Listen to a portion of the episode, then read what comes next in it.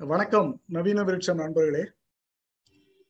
மென்மையான சோகம் கலந்த காதல் கதைகள் எனக்கு படிக்க பிடிக்கும் என்பதே எனது அறிமுகமாக இருக்கட்டும்.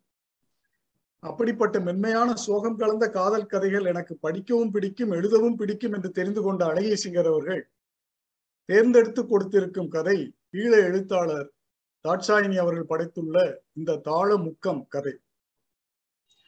தாள முக்கம் என்ற தலைப்பே படிக்கும் ஆவலை தூண்டியது. படித்து முடித்த பின் தான் இந்த தலைப்பின் பொருள் விளங்கியது. நாம் நமது தொலைக்காட்சி வானொலி செய்திகளில் மழைக்காலத்தில் அடிக்கடி கேட்போமே. வங்கக்கடலில் உருவாகி இருக்கும் காற்றழுத்த தாழ்வு மண்டலத்தால் சென்னையிலோ அதற்கு மேலோ கீழோ இன்றோ நாளையோ மிதமாகவோ கனமாகவோ மழை பெய்தோ பெய்யாமலோ இருக்கலாம் என்று. அந்த காற்றழுத்த தாழ்வு மண்டலம் தான் தாழமுக்கம் தாழ் பிளஸ் அமுக்கம் தாழ்வான அழுத்தம்.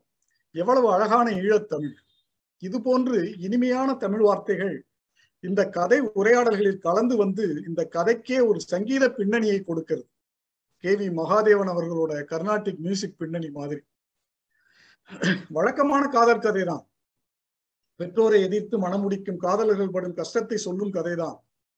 ஆனால் அதற்கு தேர்ந்தெடுத்திருக்கும் லாக்டவுன் காலமும் அதில் அன்றாட வேலையும் கிடைக்காமல் வெளியேறவும் முடியாமல் தவிக்கும் அந்த தொழிலாளி காதலன் நிலையும் நமக்கு பரிச்சயமான இந்த கால சூழ்நிலையாக இருப்பதால் நம்மை உடனே கதையோடு ஒன்ற வைத்து விட்டது.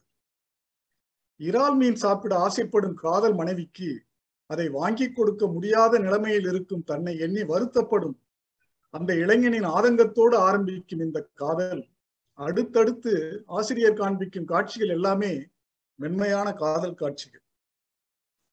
ஆரம்பத்தில் கோயில் நந்தவனத்தில் அவள் பூப்பறித்து மாலையாக்கி கடவுளுக்கு படைக்கும் கைங்கரியத்துக்கு அந்த நேரத்திலே அவள் பக்தி பாடல்கள் மனதிற்குள் பாடிக்கொண்டே இருக்கின்ற அந்த நேரத்திலே அதற்கு இடைஞ்சலாக பக்கத்தில் கோயில் கட்டுமான வேலை செய்து கொண்டிருக்கும் அவன் ரேடியோவை அலற வைத்துக் கொண்டு எஸ்பிபி பாட்டு கேட்டுக்கொண்டிருப்பது அதை அவள் நிறுத்தச் சொல்லும் போது அவன் வம்பு வளர்ப்பது பிறகு மறுநாள் அவன் அவளுக்காக அதை நிறுத்துவது.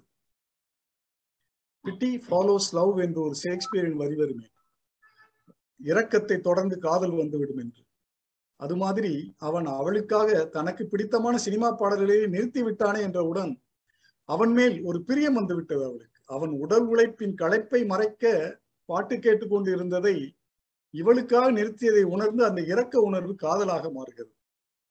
சில நாட்களிலேயே அவளுக்கும் அந்த பாட்டுகளை கேட்கும் ஆசை வந்து எனக்காக பாட்டை ஒருத்தர் நிப்பாட்ட வேண்டாம். மெல்ல போடலாம். பிரச்சனை இல்லை. என்று கேட்பது என்று மோதலில் ஆரம்பித்து காதலில் முடியும் அந்த காட்சிகளும் வர்ணனைகளும் அந்த நந்தவனத்தின் அத்தியாவட்டை பூக்களும் பொன்னூச்சி பூக்களுமாய் நம் முன் மலர்கின்றன. நீங்க அதையெல்லாம் படிச்சு தான் அனுபவிக்கணும். அவர்கள் பரிமாறிக்கொண்ட புன்னகைகள் பார்வைகள் தொடர்ந்து அவள் பரீட்சையில் இரண்டாம் முறை தோல்வி அடைஞ்சிடுறான் எதிர்பார்த்தது தானே காதல் பாடம் படிக்கும் போது மற்ற பாடம் எல்லாம் மனதில ஏறாது தானே அவனை விட வேறொரு வெகுமதி தனக்கு தேவையில்லை என்று அவள் எண்ணத் தொடங்கிவிட்டாள் என்று ஆசிரியை போடுகின்ற அந்த வரிகளிலே அந்த காதலின் ஆழத்தை நமக்கு காட்டி விடுகிறார். பிறகு என்ன? நடுத்தர வர்க்க குடும்பத்தைச் சேர்ந்த சாப்பாட்டுக்கு கஷ்டப்படாத அவள் அன்றாடம் வேலை செய்து பிழைக்கும் இவனை மனமுடித்து அந்த ஓலை குடிசையிலே மந்தரை வீட்டிலே வாழ்க்கையை ஆரம்பிக்கிறார் இந்த நேரம் லாக்டவுன் வந்துருது.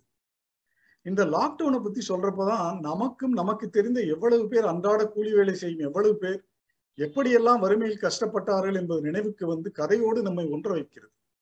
வெளியிலும் போக முடியாமல் வேலையும் கிடைக்காமல் சாப்பாட்டுக்கு அரிசி இல்லாமல் நண்பன் ஒருவன் கொண்டு வந்து கொடுக்கும் கழிவு மரக்கறிகளை சமைத்து உண்டு கொண்டிருக்கும் அந்த வறுமை நிலையை காட்டும் இடங்களில் எல்லாம் அந்த வறுமையையும் மீறி அவர்களுக்குள் பரிமாறிக்கொள்ளும் அந்த அன்பையும் காதலையும் ஆசிரியர் வெளிப்படுத்தும் இடங்கள் உணர்ச்சிகரமானவை. இங்கே ஆண் பெண் மன உணர்வுகளை எல்லாம் மிகவும் அருமையாக சொல்லி இருக்கிறார் ஆசிரியர்.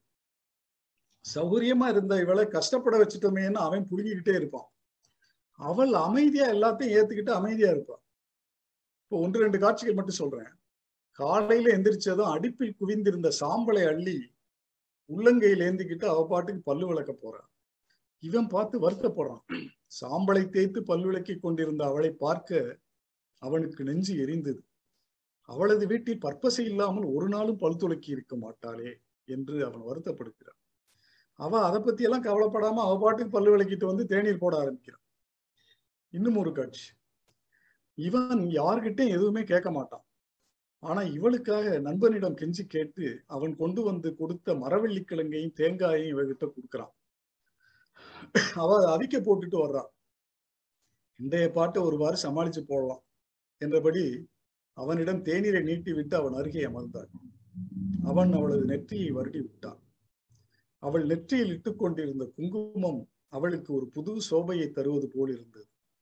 அப்போது தாளமுக்கம் ஏற்பட்டு மழை பொழிய ஆரம்பிக்கிறது.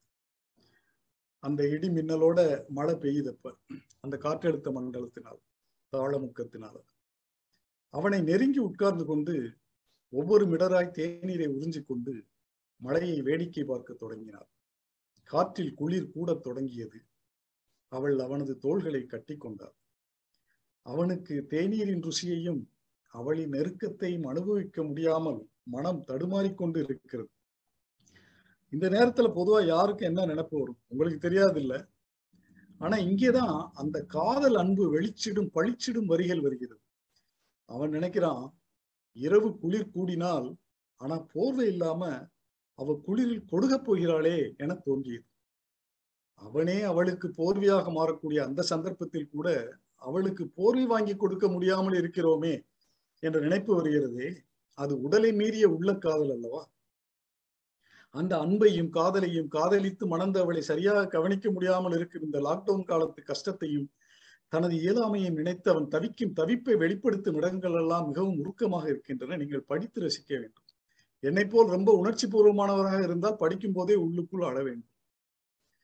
அதன் பின் அவள் அவித்த அந்த மரவள்ளி கிழங்கை அவர்கள் சாப்பிட்டுக் கொண்டு இருக்கும் போது பாதி மரவள்ளி கிழங்கை அவன் சாப்பிட்டுக் கொண்டு இருக்கும் போது ஒருவன் கத்தி கொண்டு வருகிறான்.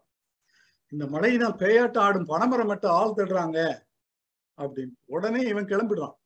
வேலைக்கு போனா உடனே காசு கிடைக்குமே அவளுக்கு வேண்டியது உடனே வாங்கி கொடுத்துடலாமே.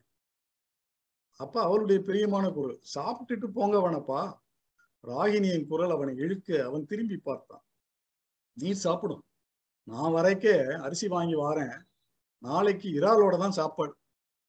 அதற்கு மேல் அவன் அங்கு நிற்கவில்லை. எந்த தாளமூக்கம் வந்தால் என்ன? என்பது போல் அவன் உறுதியோடு நடக்க ஆரம்பித்தான் என்று முடிக்கிறார்.